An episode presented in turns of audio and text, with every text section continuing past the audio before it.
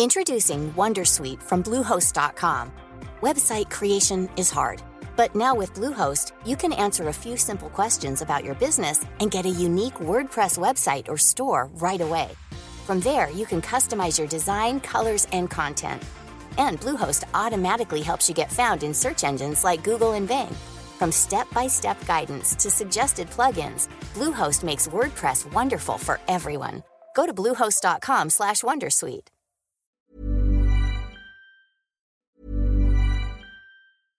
Introducing Wondersuite from Bluehost.com. Website creation is hard, but now with Bluehost, you can answer a few simple questions about your business and get a unique WordPress website or store right away. From there, you can customize your design, colors, and content. And Bluehost automatically helps you get found in search engines like Google and Bing. From step-by-step guidance to suggested plugins, Bluehost makes WordPress wonderful for everyone. Go to bluehost.com/wondersuite. I think if human beings didn't have humour, I don't think we'd be able to survive. I think humour is part and parcel of survival.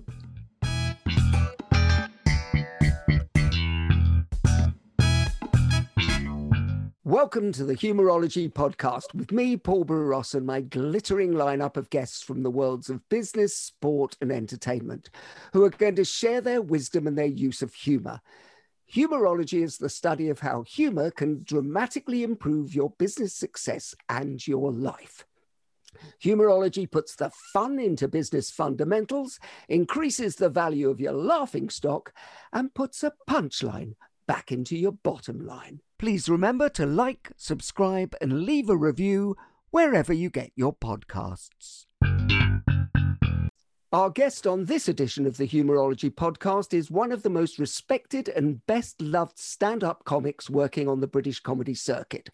A multi award winning film actor, accomplished stage actor, and improviser who has appeared on the West End stage and screens around the world. He is perhaps best known for his breakthrough role in Ken Loach's critically acclaimed film I, Daniel Blake, which won the coveted Palme d'Or award at the 2016 Cannes Film Festival. Since then, he has been a much in demand film actor, starring in hits like Walk Like a Panther, 23 Walks with the great Alison Steadman, and Fisherman's Friends.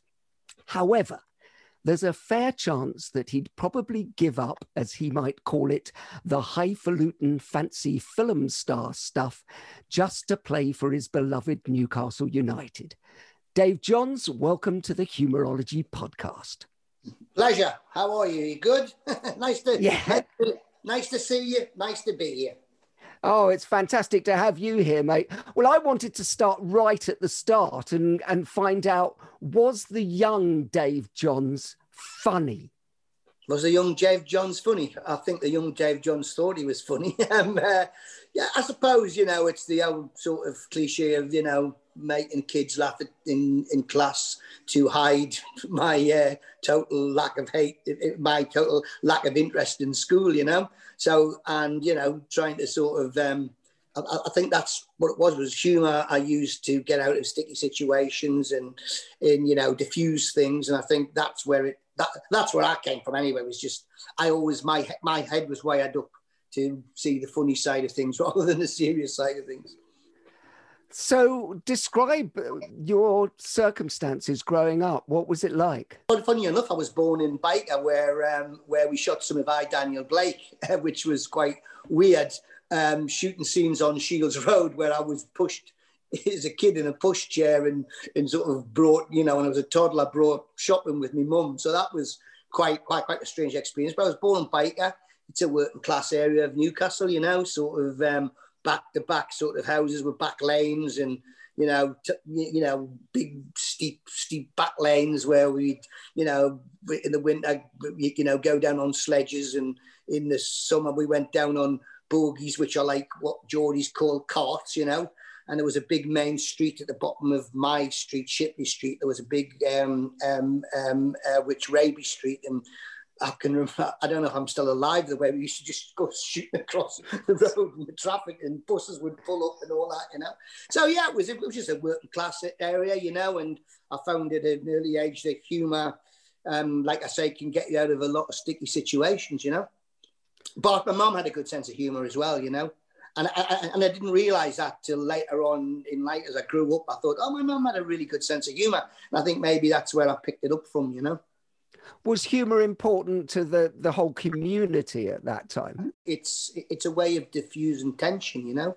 I mean, you know, having humour is a way of, of getting through um, bad times. If you can laugh at stuff and you can laugh at yourself, and you don't take yourself too seriously, I think that's a great tonic for your mental health, you know. You've traveled around everywhere uh, doing stand up gigs. Yeah. Do you think some places are funnier than others? I mean, because obviously Newcastle is a funny town. Where my mother's from in Glasgow, it's a funny town. Liverpool, it's a funny mm, uh, city. What do you think builds that humour?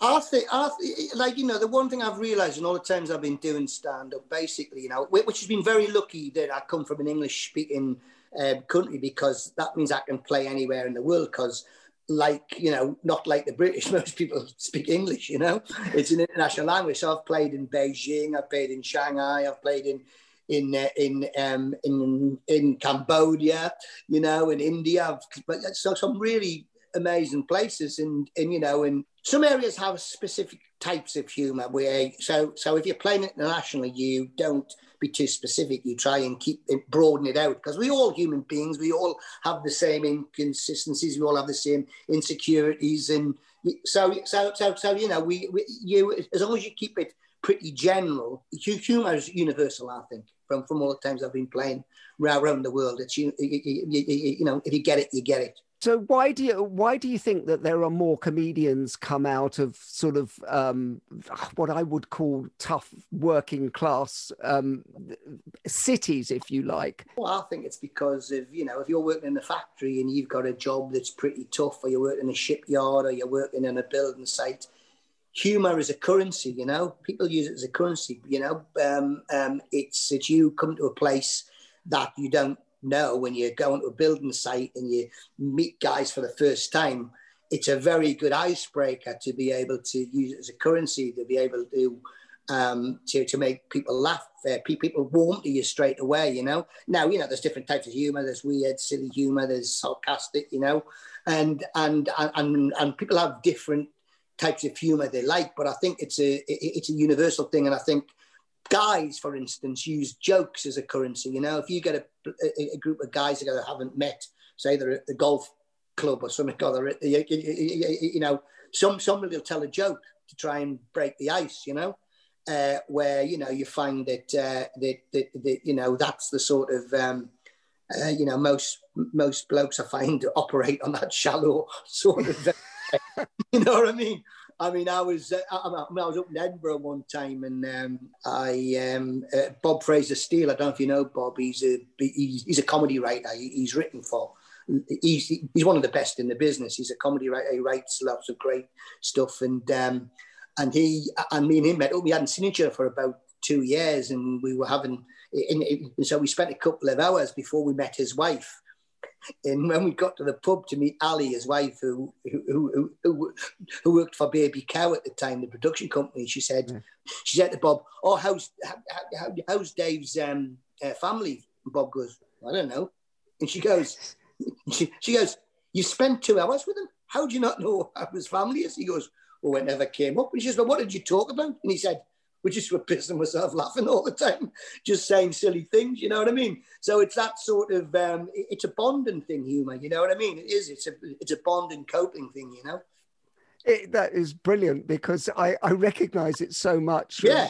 From, the, we we used to have a thing where we used to have a Monday night club where a, a bunch of mates used to get together and get together, and I introduced something in there, which was because we had the same problem.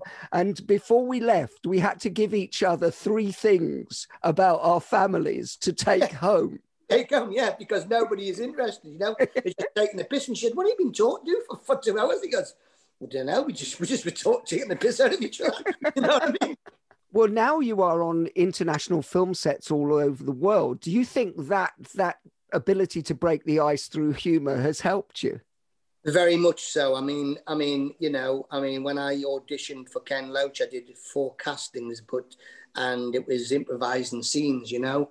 And I think because I, I, you know, people go, God, you, you just popped out of nowhere. And I go, well, no, because that 30 years of being a stand-up and that 30 years of doing improvising, it was, it was like, it was easy for me because I was used to doing it. And I thought, that, you know, and I brought those skills to getting that part. Now when I go on set, you know, um, um, act, act, actors are different than comedians, you know, and um, um, you know, comedians um, tend not to take things too seriously.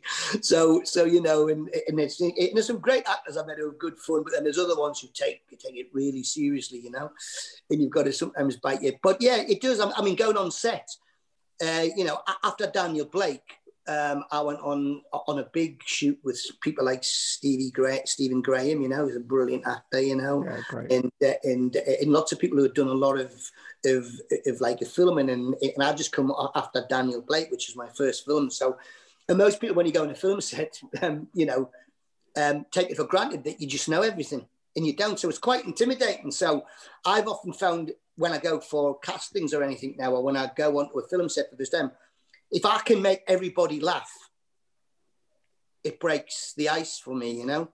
Um, I, I, can tell you a total story about that. I, I, I um, um, I was on, um, um, I did a film with Isla Fisher, who's Sacha Baron Cohen's uh, wife.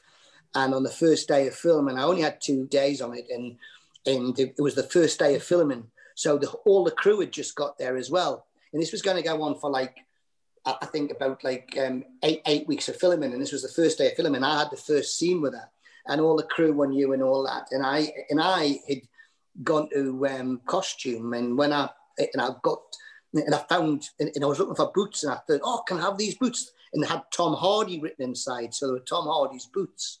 So I said, oh, so I was saying to people, oh, I've got Tom Hardy's boots on. So so when I got on set obviously the director had heard and he goes, I hear you've got Tom Hardy's boots on. And I went, yeah. And I can't be responsible for any acting choices I make. Tom Hardy will be making all the factors. So we set up and we had inside, we set up the first, it was the first shot, the whole film crew, first time. And, every, and everybody's nervous the first time on a shoot, you know. And I just met Isla. She goes, oh, hi, and all this. And so we did a, um, a run through for the camera, just rehearsed the lines. And then he says, okay, well, let's go for a take. And he went, okay, action. And I went, oh, oh, oh, and I just ran off. And I went, it's not me, it's Tom Hardy's boots. and, and, you know, and that made people laugh, you know, and that's, and the thing is, it just, it's about breaking the ice, you know, it's about, it's about when you're in a, when I get in a situation that I find intimidating, because, you know, everybody deals with, you, you, you, know, Stevie Graham goes, I mean, when he works on set for the first time, he's nervous and he's a brilliant actor.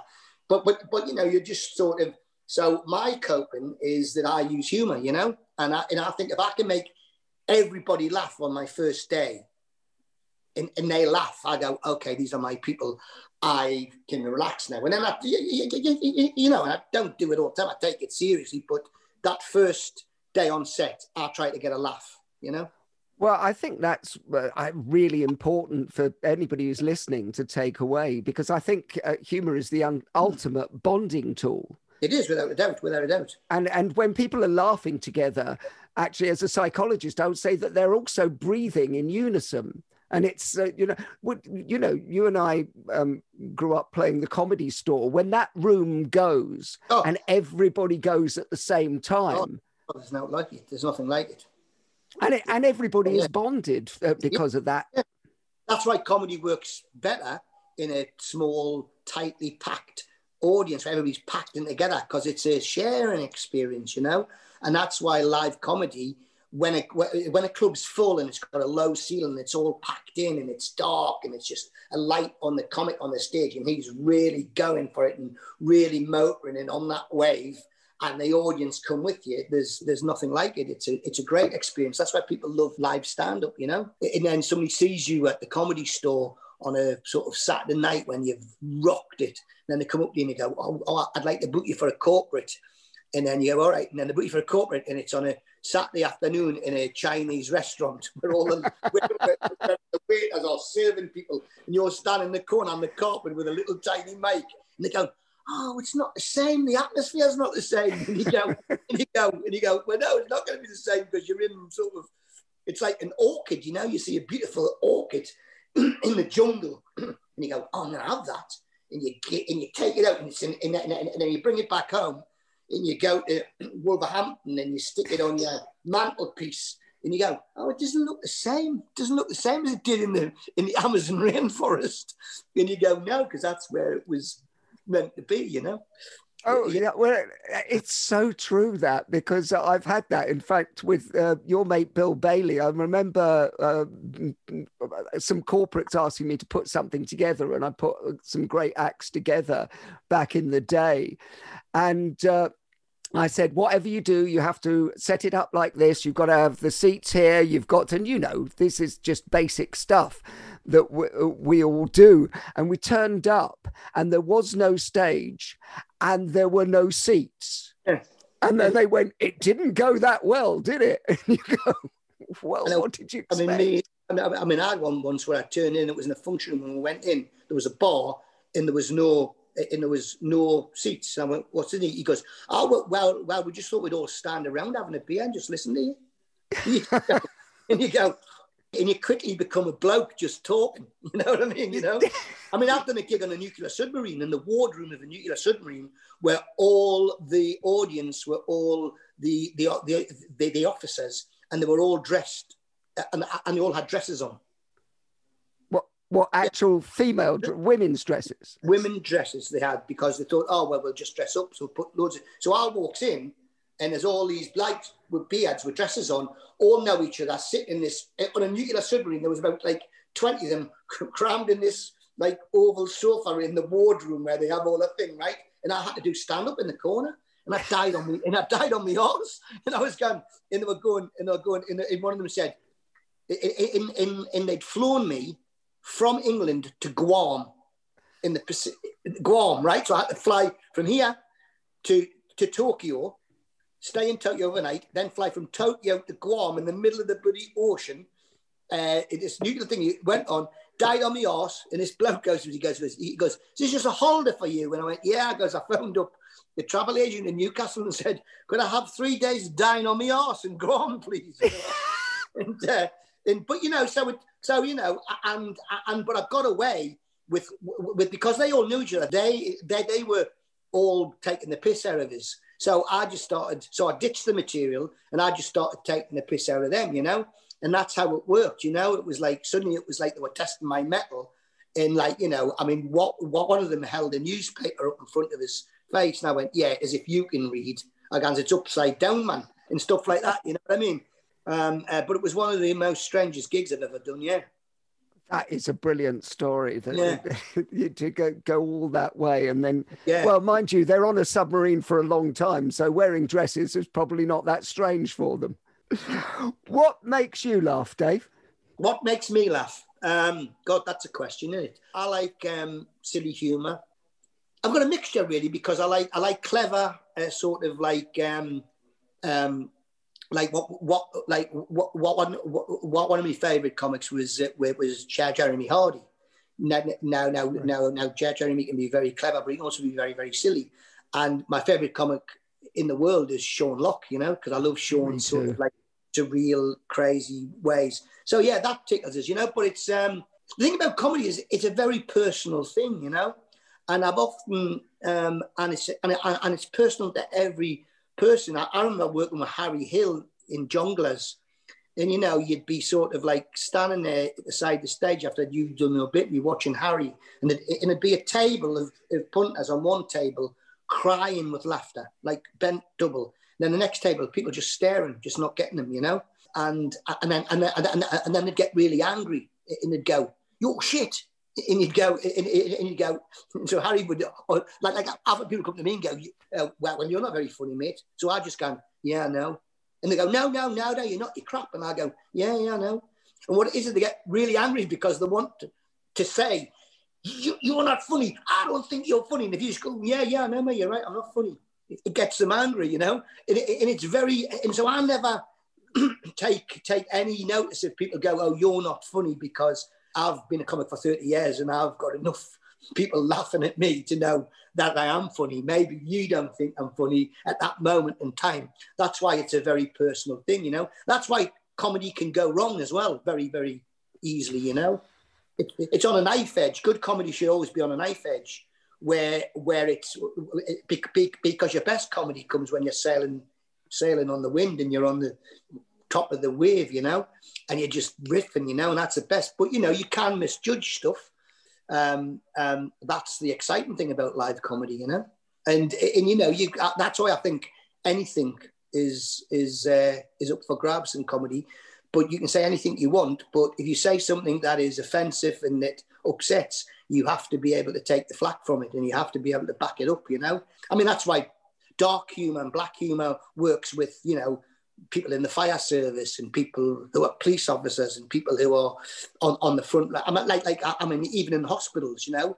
I mean, I know when we used to go sometimes at the comedy store in the dressing room, uh, we'd be a few comics and we'd be saying really, really bad stuff that you would never say out on on on stage but you say it just because it's so bad, just to make each other laugh. And if it was, and you go, that's really funny, but you could never say that on on, on stage, you know, because it's that, you know, it's it's it's a it's a it's a it's very personal comedy, you know.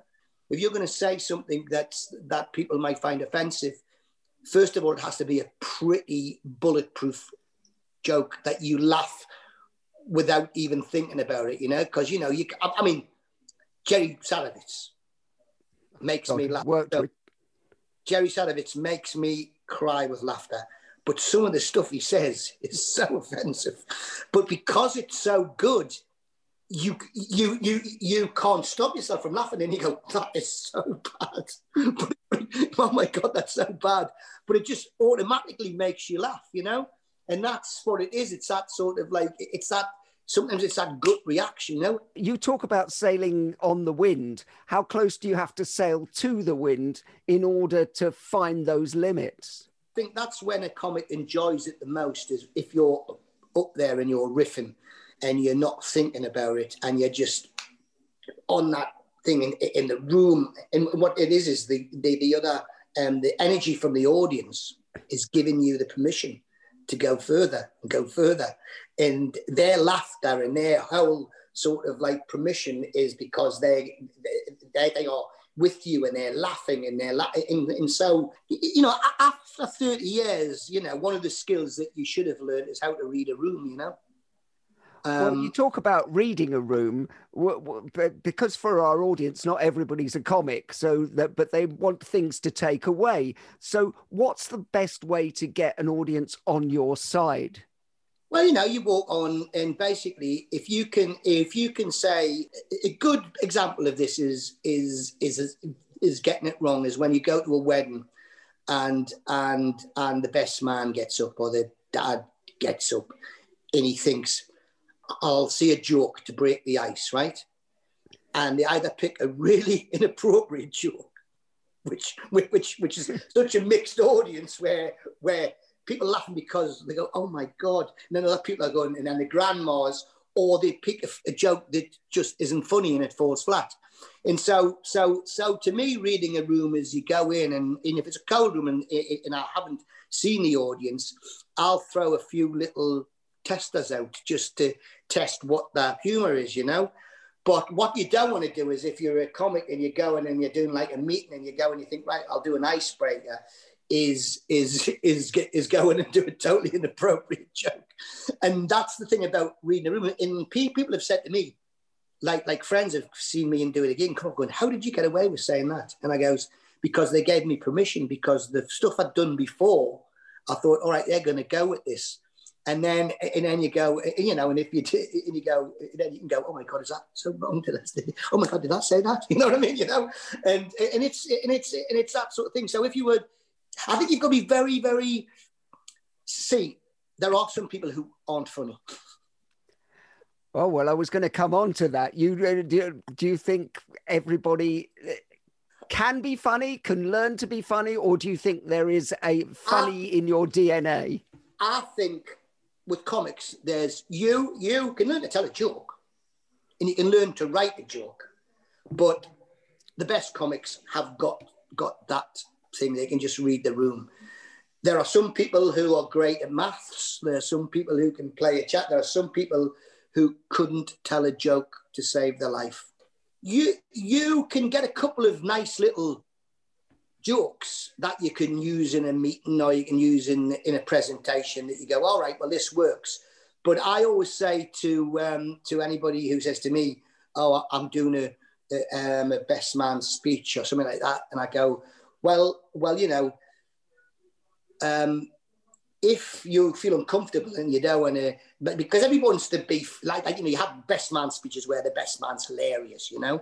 And I say, just talk from the heart, really, and maybe have a couple of nice little gags, but, but you know, you have to. If you're going out on a big conference and you're going to do a risky joke, that could be the, that could be, or you could just hit it right and it could bring the bloody house down, you know. It just it, but, but it usually does that when the person is known for having a good sense of humor, you know. In, in, in, you know, reading a room is a very difficult thing to explain. It's a gut reaction, you know. It's a gut reaction when you walk into a room, you know. I, I did a corporate once, it was for insurance brokers, and they all had ties, and it was such a tough gig. And I went on, I was on for the first five minutes, and I tried a couple of gags, I was getting down, they're all sitting, and this guy was sitting in the front, and he had a I, I, I tell you long go, you could smoke. He had a cigar and he's got his drink and he's a big, and he goes, uh, and they're on insurance. He goes, he goes, who told you you were funny? I, I, I can't remember what, I remember what, what, what I said. I said, but yeah, mate, I goes, you're all insurance brokers, aren't you? I went, yeah. So, know some steps. And I came down onto the floor and I hit him on the head with a mic and it went boom, like that. And I went, now you see, you should have took out comic random attack insurance, but you didn't because you didn't think you'd need it. And I think that's what it's like for all insurances. People never think they're going to need it, do they? And they all went, yeah, like that, like that. So you just thought, I'm coming out for a night. I'm not going to get hit in the head. But you could have taken out insurance for that, but you didn't because you're stupid. Bang, and I hit him again. You see, you could have took out double insurance on it, right? And I just kept hitting them on the head. So they started pissing themselves laughing at him, you see. So he was all like this, you know. And that was me reading the room, me thinking, I've got to talk on their level. I've got it. I've got to shut him up. And I've also got to gun down there. So that was me thinking, by loads of uh, years being a stand-up, this is how I can win the room round, you know? So, so it's about, you know, I, I don't know how you pass that on, really. I think it's just a gut feeling and experience, you know? Well, I think you can pass it on in the sense of um, it's observation, it's listening, yeah. isn't yeah. it? it, it well, that's the main is... thing about a comic is listening. And a, and a lot of comics don't understand that. They don't understand about listening. And you go, no, it's about listening to the room, you know? I've seen comics when somebody said something and they've gone into this guy and destroyed him. And it's all, and he goes, why is the audience turned against us? And you go, because you didn't listen to what the guy said. You know, you just heard him say something and you went, bam, bam, a couple of pre-prepared heckle put downs. And it was, and, and, and it turned the audience off. And yet, in, but if, if you listen to the room and feel the room, then you know then that's what you then that's the way to do it really. Yeah i think that and that's something that our audience can take away is that actually great comics like yourself are always listening more. My my grandmother used to say god gave you two ears and one mouth for a reason. Yeah. and, and even though we talk a lot there is the listening where you're looking at people, you're yeah. reading their faces, you're yeah. you're thinking yeah. because people will give you the as a psychologist, people will give you signals, and you've got to be good at reading those signals. Well, that's what you do in a club, and when you go down, and you start talking to somebody, and people go, "How did you get away with that?" You go, "Because the person I was talking to was smiling, their eyes were open." You you you know when somebody's feeling uncomfortable, and that's what I mean about if you've got a joke, if you've got a big room, and you can do you know, a little one-off mild joke which gets them laughing. You go, okay, I've got them, uh, rather than just go in with a really, really sort of inappropriate joke, the whole face just goes. I mean, I'd laugh if I was standing back in the room and somebody said something totally inappropriate and it died on their ass. Comics would laugh at that, you know, because that would be funny, you know. Uh, yeah, well, well, comics are a strange breed, aren't we? So yeah, yeah. What would the world be like without humour? I think it would be an absolutely diabolical, horrible, miserable place. I think if human beings didn't have humour, I don't think we'd be able to survive. I think humour is part and parcel of surviving. And I think, you, like, you know, you always hear, oh, that person doesn't have a sense of humor, you know? To, to, to, to not have humor, it's a, it's, it's a really bad affliction. To not see the funny side of life, to not, see, that's, that's how my brain is, is wired up. I see, I, I see it all the time, you know? It's like when I was over in, uh, when Daniel Blake won the um, um, the BAFTA, we went to the party afterwards, and uh, we were at the party, and I was just getting a, a, a thing at the door at the, at the bar, and I saw Meryl Streep coming towards the bar, and I thought that's Meryl Streep, so I just went, Meryl, it's all free. and she pissed herself laughing. She went, Is it? I went, Yeah you know? And that was just something off the top of my head. But that, but I was thinking, shit, that's Meryl Streep, you know what I mean? But but that's because I'm always looking for for for for for that sort of in in sometimes I have been accused of uh, not taking things seriously enough as well. I mean, there is there is there is a point where you've got to go, okay, you've got to stand back now and sort of. But that's the way my head works. Always looking for a laugh, always looking for a point of view that's funny, you know, always looking for that sort of um, gag, you know. I'm, I'm standing on the stage of the BAFTAs. We've all got the BAFTAs, and Mel, and then they do it in a setting up the, and then they did the photograph, and then everybody was just milling about. And I, and I saw Mel Brooks, and I thought, he's a hero, man. I've got to go over and see him. So I went over to my guy and say, as a Brooks, I just want to say, and then I'll leave you alone. I go, huge fan, love everything you've done. And he goes, and he beckons his over to him. And he goes, so I think, oh, this is pretty. So he, he so he walks us away from all the people. I think, oh, bloody hell, this is all right. And he goes, and, and he's looking around to make sure no one's listening. And then he leant, leant into us and he goes, do you know you're completely bald? And then he walked away. you know what I mean? I mean, I mean that's that, that's just you know that's that, and that was that was the best thing rather than him going, oh, oh yeah, yeah, thank you. because he could because people say that to him all the time, you know. it's brilliant, yeah, and what and what a gift to give you, yeah, really. And and and so you know, and that comes from from the way his humour is and the way his mind is. I, I would imagine, I don't know him personally, but I imagine it's very difficult to get a serious conversation out of him. You know what I mean? You know, I find it like like you know in meetings I, I find it you know um, can't help but but every now and then pop a gag in you know what I mean I think that uh, that is actually something that everyone can take away. my theory is that um, uh, you can be the greatest actor in the world, but if you're a pain in the ass and you're not funny, and uh, people don't like having you around. I've worked on a lot of film sets, lots of TV stuff. I know what the world's like, but this is true of every office in the world as well, and every building site and everything. The last person to go will be the one you like having around. If I hadn't have been funny, I would have never got laid.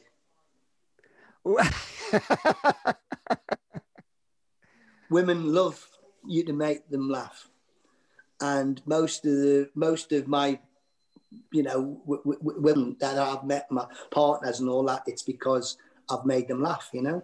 And and and like you say spending time with somebody who makes you laugh is a really nice thing. And I suppose what it is is you need you need that sort of like humor. Humor is a great um, if if you can master it it's a great tool to have you know? Yeah. Well you should try being more attractive like me. I know. I know. I know, I know. well, we all can't be Paul Boross, can we? uh, do you find yourself funny? I mean, as in, you know, uh, because it's a serious business of doing it, but, you know, there's two sides. There's a lot of comics who I've met who are very famous comic who aren't that funny in real life, take themselves quite serious and you wonder, oh, where where does that come from? You know, but no, I wouldn't wish it on anybody being in my head. My head is like, I feel it's like, you know, the old steam trains that used to in the steam train would go along, all the smoke, and then it would pull into a station, and it'd be standing in a station, and every now and then steam would come out the wheels, or they'd be like, trigger that let the steam go. That's what I'm like on my own. I mean, if if, eh, if I mean how I write my material is I just rant in the house. I just think of a subject. and I just I don't write anything. Like like I've, I've I haven't done a gig for like nearly a year now, so I've never written any of my jokes down. So I have to look what's on on recorded because I've never written anything down, so I won't remember. So I just re- re- re- remember it by doing it. So so I'll, I'll be thinking of things. So I mean, I go around the house talk, talking to myself and saying stupid things. And I, I mean, I, I, mean, my partner, which, which used to say to me, she "You're insane." She said, "I've just been listening to you in the bathroom," and I used to go, "Yeah, but that's that's how I've that's how I've I've got to get rid of all this shit in the head." You know what I mean? I've got, I've, and, it, it, and sometimes it comes out as is gold. You know, sometimes you go, "Oh my god, that's a great line." That you know, that's that, and it's just through me just thinking of something, and then I try things out, and I just go along, and all of a sudden I'll go, "Oh my god, that's funny," and I'll write that down and I'll go, all right, well, that's the that, that's the way I'll go now. You know, it's like it's like finding a map. You know. Don't you think that that's the whole creative process? I mean, a lot yeah. of people listening will uh, will do. I mean, I I get called in to sort of help people become more creative, and I go, you have to set an environment that yeah. is creative. Yeah, you have to build that, and yeah, you're building that own environment in your head where you can play, and and children play and naturally do it. And what you've just described is playing Of course it's playing. I mean, I'm very lucky that I've done a job now for 30 years and it's just been playing really. I mean, it hasn't been a proper job for me. It's been something, a delight that I would have been doing anyway, you know. I mean, I used to be a bricklayer when I left school and, and I used to work on building sites and all I ever did. And any blokes who ever see me now and come to gigs and say, oh, I, I used to work with you, they only say, they go, you, you, you, you were really funny. And you were just, they go, you're a shit bricklayer, but you're really funny, you know? and, and, and I go, and it's because it's it's just something that's it, it's ingrained in me now. You know, it's ingrained in me. It's it's um, even even when I've done sort of like um, from Daniel Blake, I've had I've been asked to go and talk at places like food banks and stuff like that. You know, and in charities for food banks. I'll always, even though you're talking about a very serious subject and all that, I'll, I'll always, and Ken to me, but you make them laugh, you know? And he goes, you make them laugh. I don't, I don't know, it comes naturally to me, you know, I don't know. And that's what I mean. Like, I can't believe, I, I, don't know how, what it would be like living without a sense of humor, you know? Well, I think you're right. It'd be a complete nightmare. Um, yeah. Is it important to laugh at yourself as well? That is the most important thing in the world people don't. Some there's some pompous twats about, and you just go. If you just didn't take yourself as serious, and I've done corporates where the guy comes on, um, the manager he goes, he goes, um, I'm going to go on just before you, and I'm going to have to talk to the guys. And he goes on, and you can see the guys going, oh, not this one. And then he'll do a couple of jokes that fall flat, you know, and he'll be really pompous. And you go, and, and, and, and it's because he'll, he'll take himself so serious, you know. It's about opening yourself up, and you don't have to be like like like you know if you if you were doing a sort of like a, a presentation, a corporate or something. Think I think I think you know you don't have to be Micky Flanagan. You don't have to be like you know the greatest one-liner. All you've got to be is is is humor. The best humor comes from self-deprecation. Uh, uh, uh, you know, not taking yourself serious. Yeah, and I think that's so f- important for anybody. I think what it is, is, sometimes people think that if you are too humorous, people won't take you seriously, and and it will undermine your authority. And I think that's that's that's what it is. Do you think that in general workplaces, you said you used to work um, on building sites as a bricklayer and everything. Generally, where you've been, do people laugh enough in the workplace? Well, I think that what happens is it's that going back again to keep this that serious. Most workmates who are good workmates together take the piss out of each other. I mean, that's what you find if you go into a factory and you go into a and you go into the canteen and you go into the, uh, you know, you're you're in a, if, you, you, you, like, like yeah, any workplace. If if you're good mates and you work together as a team, you take that's one of the bonding things is that you take the mick out of each other, you know. And I think that's what keeps you going through the day. And if you imagine if you're on a on a on a conveyor belt uh, you know, just doing some, I don't know, no offense to anybody who packs chickens, but just packing chickens every day. Jesus, if you didn't have a sense of humour, you'd go home and bloody chuck yourself out the window, wouldn't you? You know what I mean? I think why people shy away from humour in the workplace is because they're scared that it the the work won't get done. You know what I mean? If people are joking on and being like, you know, it has to be timed right. You know, I'm sure when surgeons are doing a brain operation, you know, you can't have somebody, you know, larking about doing that. But but but, but I'm sure in a big tough brain operation, so, somebody has said something funny to the team, you know, and and they've all laughed and that's got them through. It has to be because it's the way it's the way for me. It, it would drive you insane. It's release humor, you know. I, I think it's important in a way that if you've got humor in the workplace, you have to also know when you have to be serious and when you can be funny. You know, that's the whole thing about reading the room again.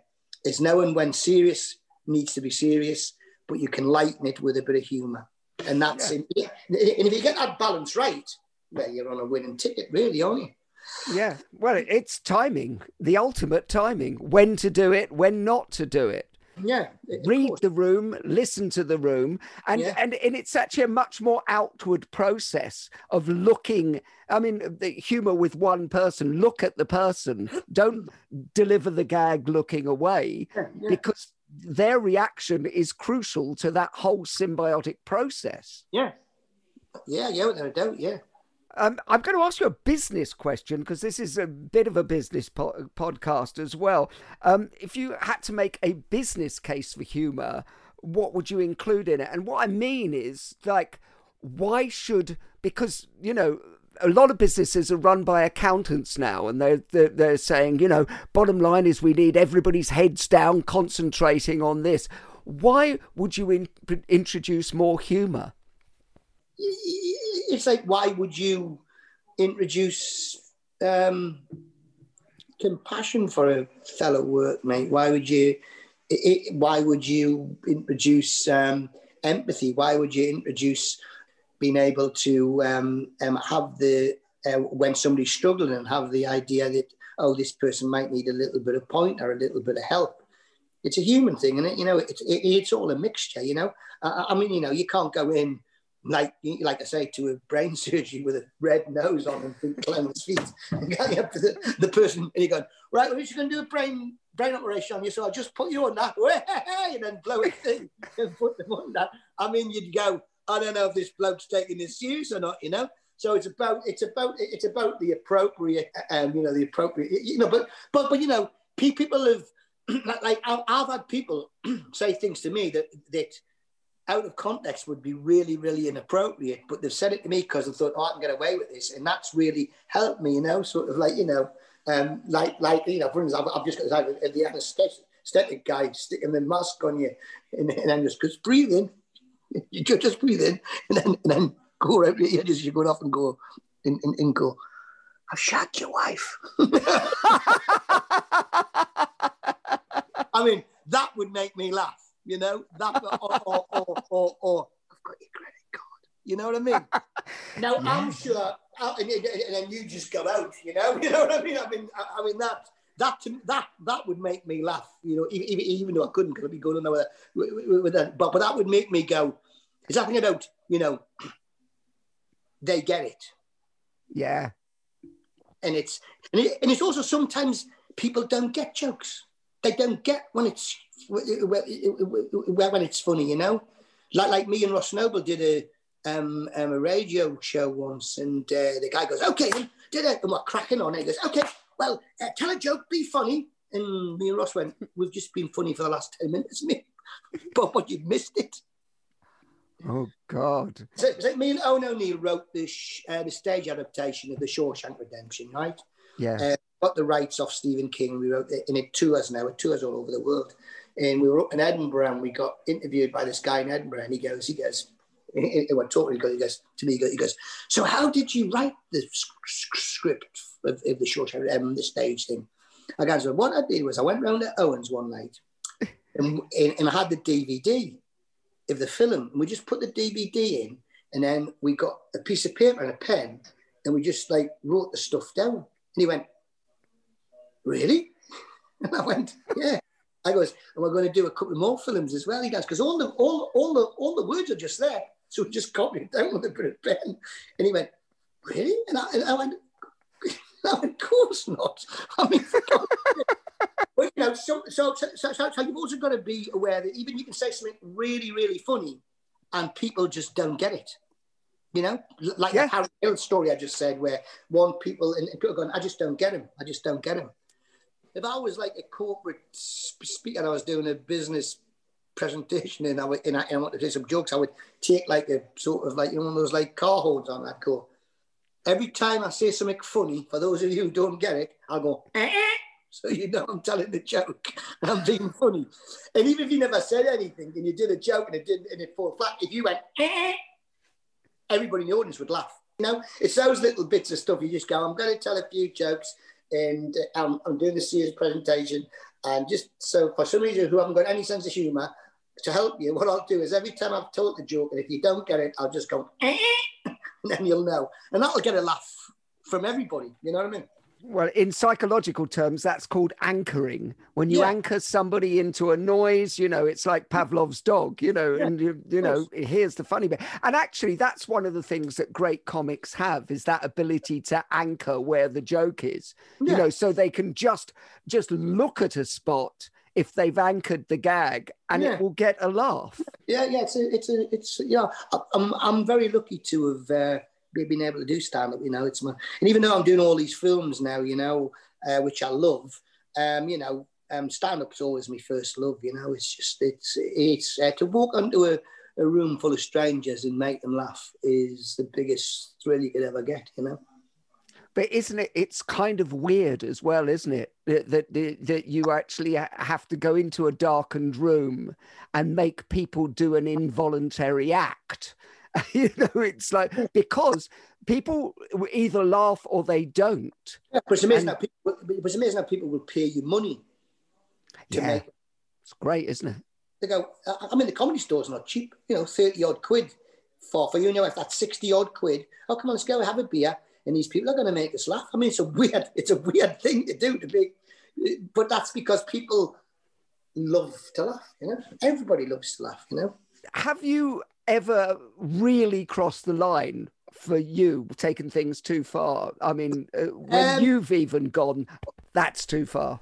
In in my early days, um, yeah, I, I, I, have once or twice. I remember once saying something to um, to, to a girl in the front row, and she burst into tears, and that was pretty. Um, and it was just, I, I can't even remember what it was I said, but it was but it was it was inappropriate and and I, and I remember thinking oh god but you know I learned from that you know what I mean um, well, yeah, but you have to walk the tightrope, don't you? Because comedy yeah. is all about pushing some boundaries at some level. Uh, have you ever gotten yourself out of trouble by using humor. Yeah i mean you know you know you can always you can always sort of like you know like like you know use humor like you know when you get those cold call sale uh, calls who come up and they call you up you know and you go in in like have like you know where they're marketing stuff and I remember somebody phoned up once and I said uh, I said uh, hello is that and I said who's this? They went uh, I'm from so and so so and so so well I'm uh, Chief uh, Inspector Norris and I'm here at a murder uh, scene at the moment. And uh, so, so, so, so, who are you? I went, uh, I'm, I'm phoning up from so and so centre, and I goes, and I goes, yeah, but can we have your name? Why are you phoning up here now? Uh, did you know the deceased? And they go, no, no, no, no, I don't know the deceased. And you go, you know, because um, we uh, are going to record you now because we think that maybe you know something about us. No, no, I'm just from a call centre. so yeah, you know, you can use your humour to sort of get out of uh, of like tight spots. You know what I mean? You know. Uh, well, we're now coming to the part of the show which we call the end part of the show, which we call quick fire questions. Quick fire questions. And the reason we call it that is because it's quick fire questions. Who's the funniest person you've met in film? Oh yeah, I mean, um, um, Stevie Graham's quite funny, you know. Um, the first day I got on set, we'd gone for um, the first day I'd, I'd arrived and I was in the hotel and uh, we had uh, we we had lunch together, and then and then later on that night, um, a couple of days later, we did some night shooting. Then I was in the hotel in early, um, late, late, like in the morning. I came in about like four o'clock in the morning, and then the phone went about six in the morning, and I picked up the phone. And I'd only known him two days, and I heard this book go, "Hello, this is a reception. Um, we've had complaints about a woman screaming in your room." And I went, "What?" He goes, "Are you room three seven two? And I went, "Yeah." He goes, uh, "Well, we've had complaints about a, uh, a woman's screaming in your room." I guess, I guess there's no women in my room. I guess I've just got, I've just gone into bed. He goes, "Well, that's uh, we've had a couple of complaints, uh, so we're sending uh, where we're sending security up to check because we think a woman's unsafe in your room." And I'm going. Honestly, mate, there's nobody here. Yeah, you can come up. And then he started laughing. He goes, I got you. I went, oh, you shit, and I'm very hard to get as well. You know what I mean? So it was, uh, so you know, so yeah, yeah. Uh, what book makes you laugh, Dave? I like books that have got um, that the humour comes out of the situation rather than you know um, a gag book. Um, a few of um, uh, a few of um, the autobiographies of uh, David Niven's books very funny. You know, the, the Moon's a Balloon. You know that's very funny and in all the stories he's told what film makes you laugh? Without a doubt uh, which is held up still to this day is life of brian. I had that so many times on the show. It's uh, it is the best isn't it? Yeah and uh, blazing saddles really yeah yeah they're the two that i could still watch now and still even though i know it still laugh me ass off at it, you know. What word makes you laugh? Cake's a funny word. Is that because it's got a K in it? I don't know, just cake. Monkey's a funny word as well. Monkey in a Geordie accent, the best. You can only actually say monkey in a Geordie accent. Monkey. You're the right. The noble monkey. You can't say that in any other language, you know. See, see, even you're laughing when a Geordie goes, the noble monkey. All right, taking a little bit of a shift, because um, we're very nearly end. What's not funny? Anything that's not funny. I think you can tell a joke about anything. I think, I mean, you've just got to look at places like Family Guy, man. I mean, some of the stuff they cover. I mean, you know, and you just go, oh my God. But it's funny it's clever and it's funny and it's not just crass and in there just the shock you know what i mean sometimes people use humor like that, that and, and burn sacred cows and, and pull sacred cows down because they just want to shock for the shock value and that's that's nothing that's that's that's anybody can do that but but if you can point out something that is uh, you just got to watch Family Guy. I think Family Guy is genius. I really do. Would you rather be considered clever or funny? Funny. There you go. That that's an easy. I want. I I would love it to be. He was funny. That that that would be the greatest thing. I, I remember um, I did my first show at the uh, Melbourne Comedy Festival, and the day after my first show, I was walking down the street and these two young girls walked past, and one of them went, Funny as fuck. And I, and I thought, that's good enough for me. And uh, Dennis Hopper said I was funny. And he's not an easy rider, is he? Finally, Dave, desert island gags. You can only take one gag with you to a desert island. What's that gag? it's an old pub gag, and I love it because it's got everything.